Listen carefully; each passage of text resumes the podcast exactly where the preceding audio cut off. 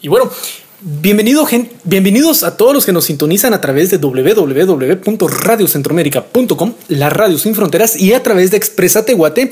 Eh, esta es otra transmisión eh, que no estamos en la cabina porque pues, tenemos pereza de ir hasta allá y hoy no teníamos ganas.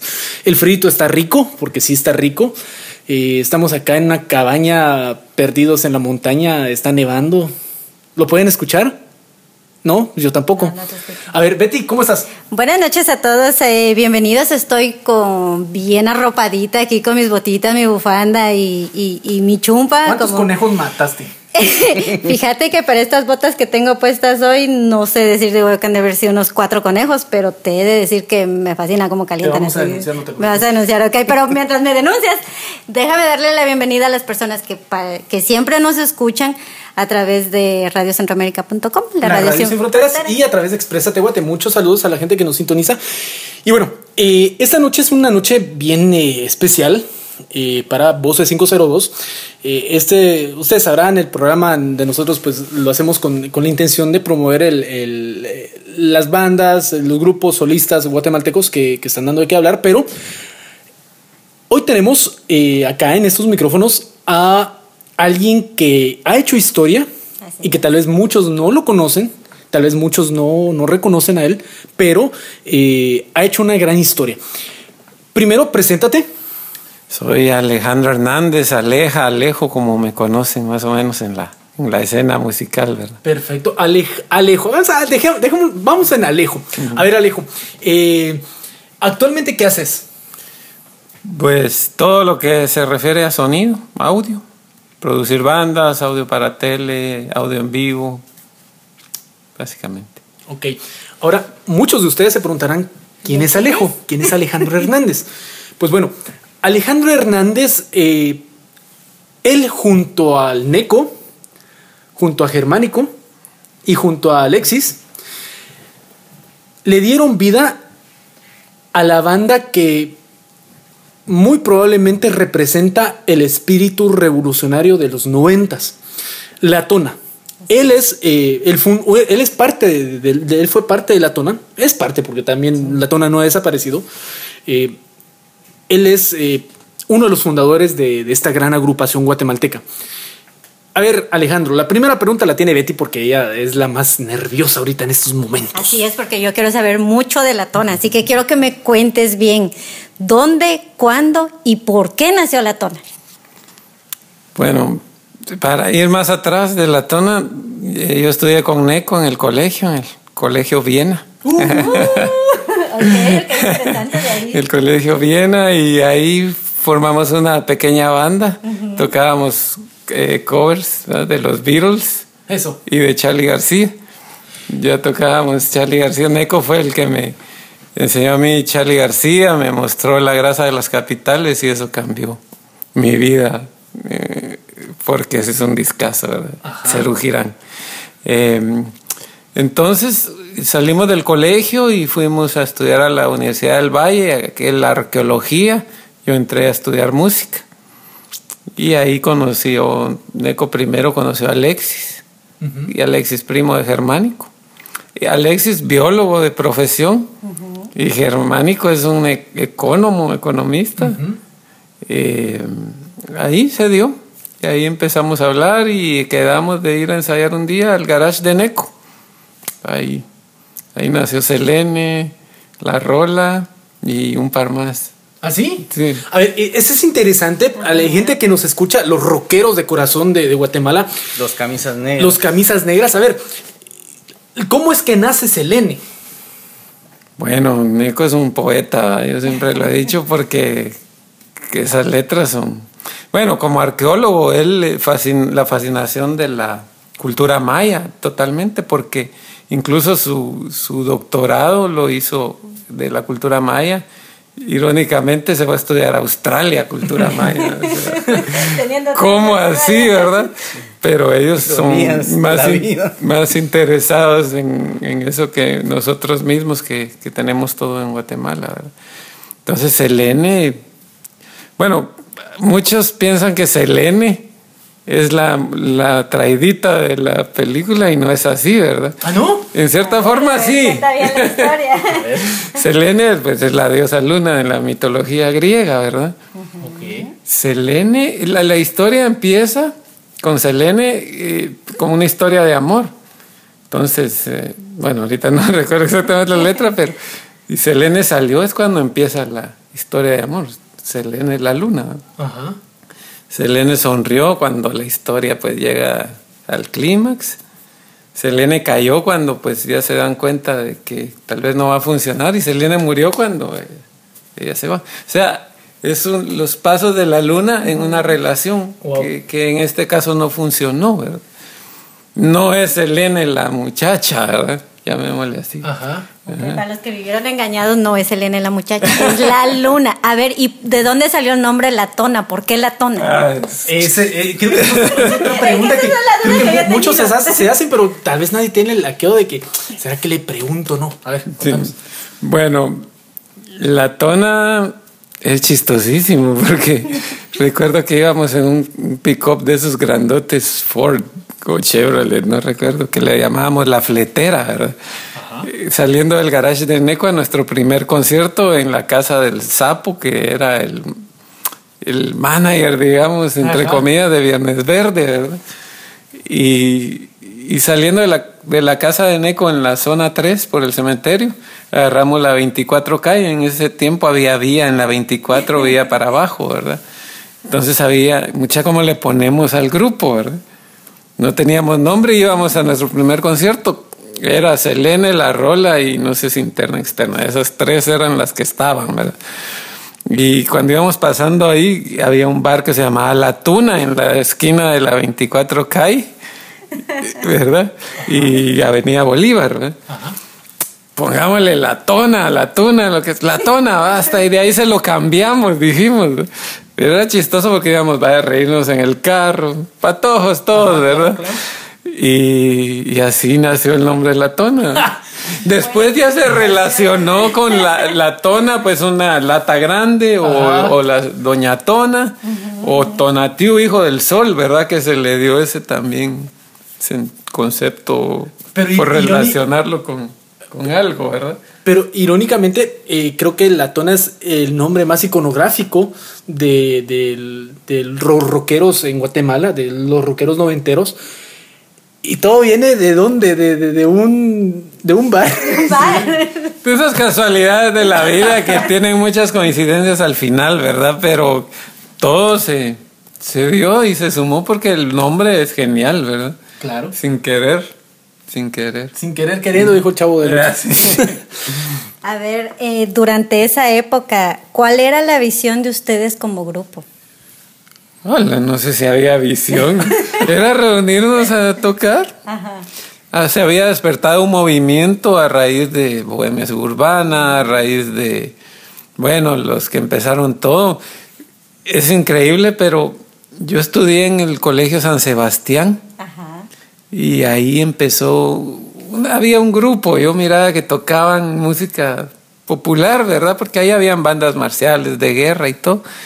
Pero nació un grupo ahí que se llamaba Cruzarco en, en San Sebastián. Muchos de los de, que tocaban ahí eran Cruzarco, ¿verdad? Y tocaban en este Gitanos, eh, que, que fue de los, del primer bar prácticamente que, que organizó conciertos y- pero eh, a una cuadra o dos de San Sebastián vivía, yo creo que hasta la fecha, Juan Carlos Barrios, el guitarrista de Bohemia. Y él eh, tocó con Cruzarco. Había un muchacho Chiliwili que era el baterista, que creo que ahora está cristiano o algo de esto. Pero así comenzó todo. Eh, Y estaba Cacacho, que después es- fue salsero. pues, Total. Ajá. ¿Para qué? Pero ahí empezó todo con Cruzarco. Bueno, fue de los primeros grupos. Estaba Tianamen también, Radio Viejo. Pero es increíble cómo, cómo de, pues de, no sé en sí, creo que el movimiento grunge fue el que despertó también el que hagan tres acordes y toquen todos. O sea, porque la salida del glam metal, no sé si me estoy metiendo a otro, pero es como para ponerlos en contexto, ¿verdad? Eh, el glam metal era un, era muy, se volvió como muy gourmet, o sea, no todos podían tocar, vino Nirvana y revolucionó eso y, y eso creo que le dio mucho realce a, a, la música chapina, porque de ahí empezó todo, ¿verdad? Y bueno, no sé. No sé, repítame la pregunta que ya me salí. ¿Cuál era la visión de ustedes en okay, ese momento como, como grupo? bueno, como le repetí, no, visión no había, era tocar, ya toquemos. Bien y disfrutar. Fregadera. Disfrutemos. Más que fregadera era como una pasión que todos teníamos por la música, ¿verdad? Y la eh, Alexis y Germánico venían de escuchar eh, Iron Maiden, rock pesado. Uh -huh. Yo recuerdo ir a ensayar al doyo que le llamábamos a casa de Alexis y tenía la colección de Iron Maiden. O sea, fue una suma de muchas cosas. También es interesante compartir esto de la visión porque eh, Alexis, como todos saben, o no sé si saben, pero les cuento ahora, es hijo del expresidente Ajá. Vinicio Cerezo, ¿verdad? Y la mamá, Raquel Blandón, uh -huh. de Cerezo en ese tiempo, impulsó mucho el rock y eso fue también de las cosas que a los guerreros del metal ella apoyó mucho a Blanco, a, incluso trajo grupo, llevó a Caifanes. En el 86 llevó a Caifanes, llevó a la Torre de Argentina, muchas bandas. Eso creó como esas ganas de... Vale la pena mencionarlo porque los gobiernos básicamente pues, no, no, no, se interesan en eso, ¿verdad? Así es. Ella es de reconocerlo porque sí, creyó que en la música había algo, ¿verdad? como una libertad de expresión para, eh, en ese sentido, ¿verdad? Entonces, nos unimos todos, yo llevaba más influencias musicales porque yo toqué en la misa de, desde que tenía 12 años, ¿verdad? Y musicalmente llevaba un poco más de experiencia que aquellos. Total, nos juntamos, Neco, como les comentaba en el colegio, me enseñó Charlie García y todo. Entonces cuando nos unimos, pienso yo que al final eso hizo pues el sonido de latón, la mezcla de muchas cosas. Y en común la música, el rock argentino, el rock argentino, si ustedes oyen Rebotante y oyen Spinetta, eh, y las instrumentales de Charlie, la máquina de hacer pájaros, es mucha influencia de, de la tona. O sea, la tona agarró mucha influencia de ellos. Entonces se fue creando la visión ahí, básicamente. Uh -huh. Cuando, porque, como les digo, el primer concierto fue un garage de la casa del sope. Habían 15, 20 personas, pero ah. para nosotros era Exacto. increíble. ¿verdad? O sea, y no, así, así empezó todo. Entonces, obviamente, conforme los conciertos fueron dando, la, la visión fue cambiando, ¿verdad? Y, y, hasta la fecha, pues, eh, el legado está ahí. Legado está Hablando ahí. del legado, eh, en aquel entonces, ¿cuál era la diferencia entre la Tona y las demás bandas? Pues yo creo que cual, cada banda tenía su, eh, bueno, esta es una pregunta muy subjetiva porque no sé en qué sentido la diferencia, ¿verdad? Pues sentido pues, eh, musical, para empezar musical. Bueno, musical, yo recuerdo el primer demo que nosotros grabamos, yo trabajaba en un estudio en zona 2, de hecho, Dica Studio se llama, y ahí grabamos un demo con la tona. Ahí se grabó el disco de cenizas de Viernes Verde también, uh -huh. el primer disco se grabó ahí. Uh -huh. Grabamos un demo, todos en las cabinas grabando a un cassette de una vez. Así es el primer demo de la tona fue eso ahí. Ahí estaba el, contra el suelo, de hecho, que esa se grabó hasta el rebotante porque esa no salió en el ojo. Pero en ese demo estaba contra el suelo. Y lo grabamos rapidito, en una dos horas estaba el demo, ¿verdad? Se reprodujo y en el como el segundo, tercer concierto se tiraron cassettes al público. Uh -huh sorpresa, como el cuarto, quinto concierto, la gente ya sabía. Ya sabía las rolas. Las rolas, wow. O sea, todo creció como muy rápido. Yo siempre digo que el movimiento nos agarró a muchos o a casi todos sin experiencia, ¿verdad? Y durante ese tiempo que, que ustedes regalaron los cassettes, cassettes y todo, ¿fueron a tocar puertas a radios? ¿Qué apoyo recibieron o cómo la gente sabía de su música? No, es como les digo, se repartió y cuando llegamos al otro concierto ya había. Después fue que nació pues, la, la Fénix. Y detrás de la Fénix venían tres más, ¿verdad? Pero, como les digo, todo fue tan rápido, ¿verdad? Todo fue tan rápido que no nos dio tiempo de organizarnos bien, ¿verdad? Bueno, y meterme a hablar de que después de la muerte de Ricardo, como que todo vino en picada, ¿verdad? Así es, así es. Durante el tiempo que, has estado con, la tona, eh, ¿cuál es el mejor concierto que puedas recordar y alguno de los más tristes también? Bueno, el concierto de mi época. Yo estuve dos años tocando con la tona y, después entró Marito y mejoró eso y increíble, pues un bajista espectacular. Pero hubieron buenos conciertos, de hecho, Libertad de Expresión yo recuerdo todos, porque cuando al principio uno tiene todo, yo recuerdo que también hubo un concierto de, de esas mini teletones que se organizaban y fuimos al auditorio del colegio americano, ¿verdad? Y estábamos ahí, le dijimos, saquemos la canción de la Teletón y al final le ponemos Así. Procome ahí empezó, te y la madre feliz. Esa es una, una anécdota ahí, ¿verdad? Chistosa, pero, pero bueno.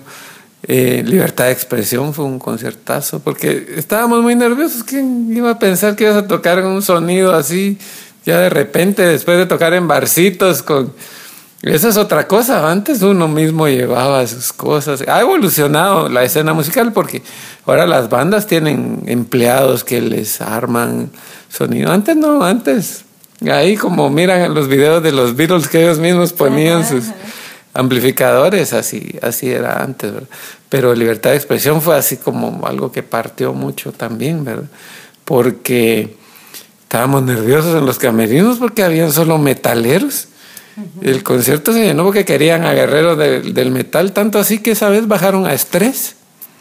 Estrés salieron, no los dejaron terminar, ¿verdad? Increíble, imagínate, o sea, cómo, cómo, era, ¿verdad? Y, y la tona, bueno, salgamos. Nuestra sorpresa que hicieron una rueda, ¿verdad? Y empezamos a tocar y pues estalló esa rueda y la gente nos recibió muy bien desde esa época. Otro concierto muy bueno fue el del uno que se hizo en el teatro en el parqueo del Teatro Nacional para un 15 de septiembre. Yo creo que Roberto Azul organizó, no recuerdo quién, pero eh, llegaron 10 mil personas, ¿ves? Wow. 10 mil personas y, y no, todos tuvieron su, todos tienen su importancia porque todos fueron dándole ese crecimiento que llegó a tener el grupo, ¿verdad? Ok. Em, vamos acá. Em, creo que esta es una de las preguntas más un poquito difíciles de, contestar, en, me imagino, en tu persona, pero ¿sabes realmente cuáles fueron los, los motivos por los cuales la tona se empezó a separar?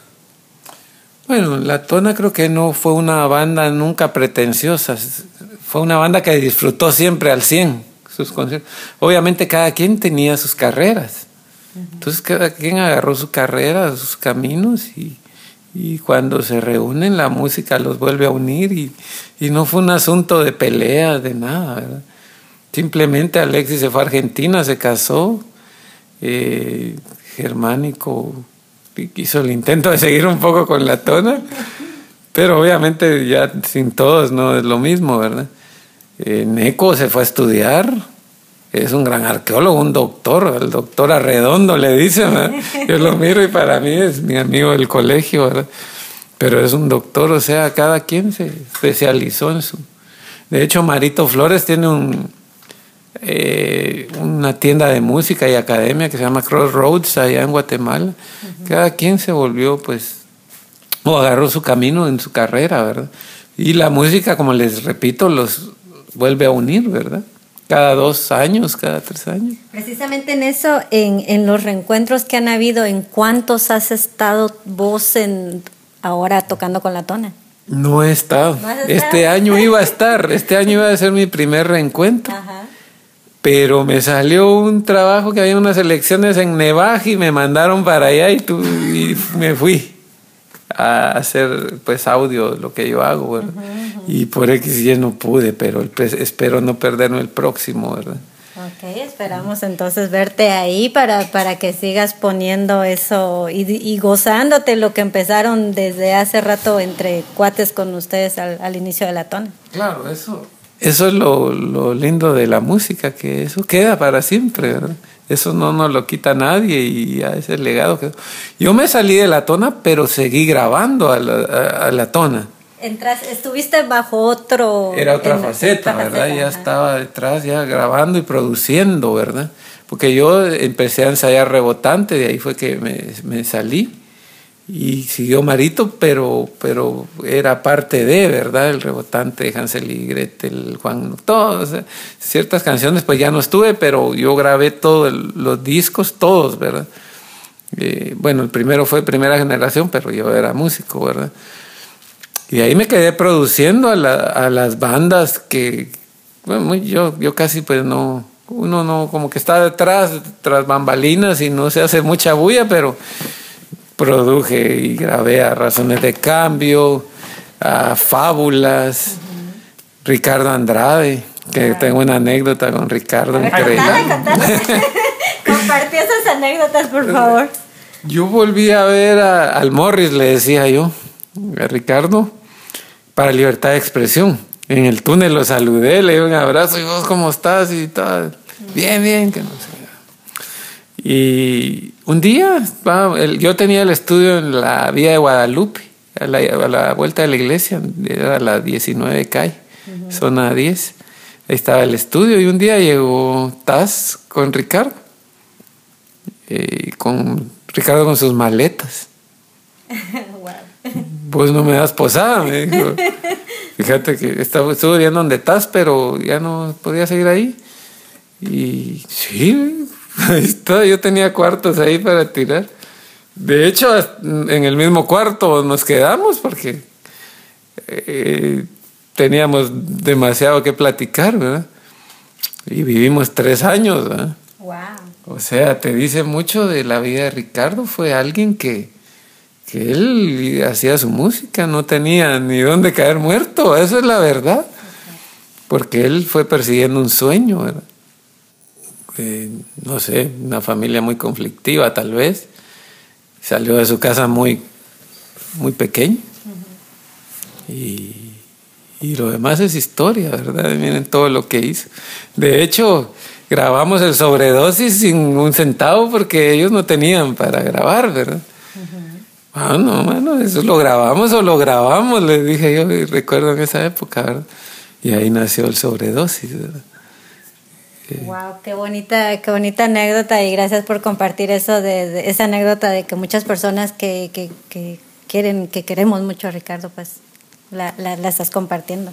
Y, y, sí, realmente siento que sí, como dijiste, eh, después de, de, su partida, dejó, hizo un cambio, pero también dejó un legado en su música y qué bueno que las bandas siguen también con eso y que el rock no, no ha muerto todavía, sigue. Sí, no, debemos mucho a esta gente, ¿verdad? Que, que, el legado continúe, porque no hay que menospreciar lo que uno hace, aunque se tenga una letra, por más insignificante que uno la vea, puede llegar a ser algo muy significativo, ¿no? No menospreciemos nuestra música porque se oye mejor la producción de fuera, ¿no? Eso fue el éxito de los 90, no importó, hagamos. Yo produje en esa época, no sé si recuerdan Domestic Full. Eh, produje, bueno, Varela también. Ah, bendito Varela. Extinción, eh, eh, extraña procedencia. Muchas bandas pasaron por Suraj. Recuerdo que si ustedes han escuchado Solo, eso, eso se grabó como demo, porque en eso se desintegró Suraj, pero el demo quedó. La de Solo, la de. ¿Cuál era la otra? no recuerdan como tres canciones que grabaron al final que ya no eran del disco. Pero ahí quedó, y muchos más grupos, miren, ahí pasaron todos, de verdad, todas las bandas de la época, pues. Yo tuve la dicha de poder trabajar con ellos y eso lo recuerdo, pues. Qué interesante. Y bueno, ya para despedir, eh, Alejo, marcaste una historia, sos parte de la historia del rock en Guatemala. Eh, fuiste parte de- del inicio de una, de una banda que marcó una generación. Creo que fue una, banda ícono de la generación noventera. Eh, justamente para todos aquellos que jóvenes, porque hay muchos jóvenes que nos, que nos sintonizan, eh, ¿qué le puedes decir? ¿Qué, les, ¿Qué consejo les puedes dar? que creen, creen y crean en ustedes, ¿verdad? Lo que nos va a mantener como Rock Chapín es la creatividad y la libertad que ustedes tengan, porque no copiemos. No me quiero meter que ahora es cumbia, que ahora no es cumbia. El, el género que estén, creen. Eso. Si paramos de crear, esto se muere. Hay que, la creatividad no, no puede morir, ¿verdad? Inspirémonos en lo que había antes, pero dejemos nuestro legado. No nos comparemos. Y no, a crear, se ha dicho. Bueno, pues muchísimas gracias Alejandro por haber compartido este tiempo en tu apretada agenda, eh, por habernos contado mucha información de la tona que realmente yo el nombre me, me fascina, la historia me encantó.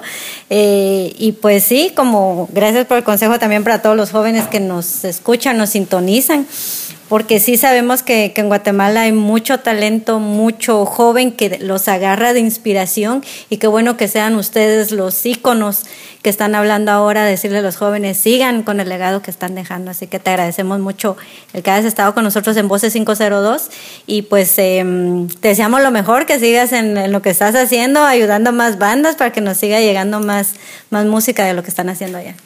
Pues no, gracias a ustedes por tomarse el tiempo y venir hasta acá porque... No te preocupes, bueno, nos fascina. Estas ciudades son, son gigantes, ¿verdad? Y, y qué bueno que, que, se están preocupando porque gente como ustedes ayuda a que esto no muera, ¿verdad?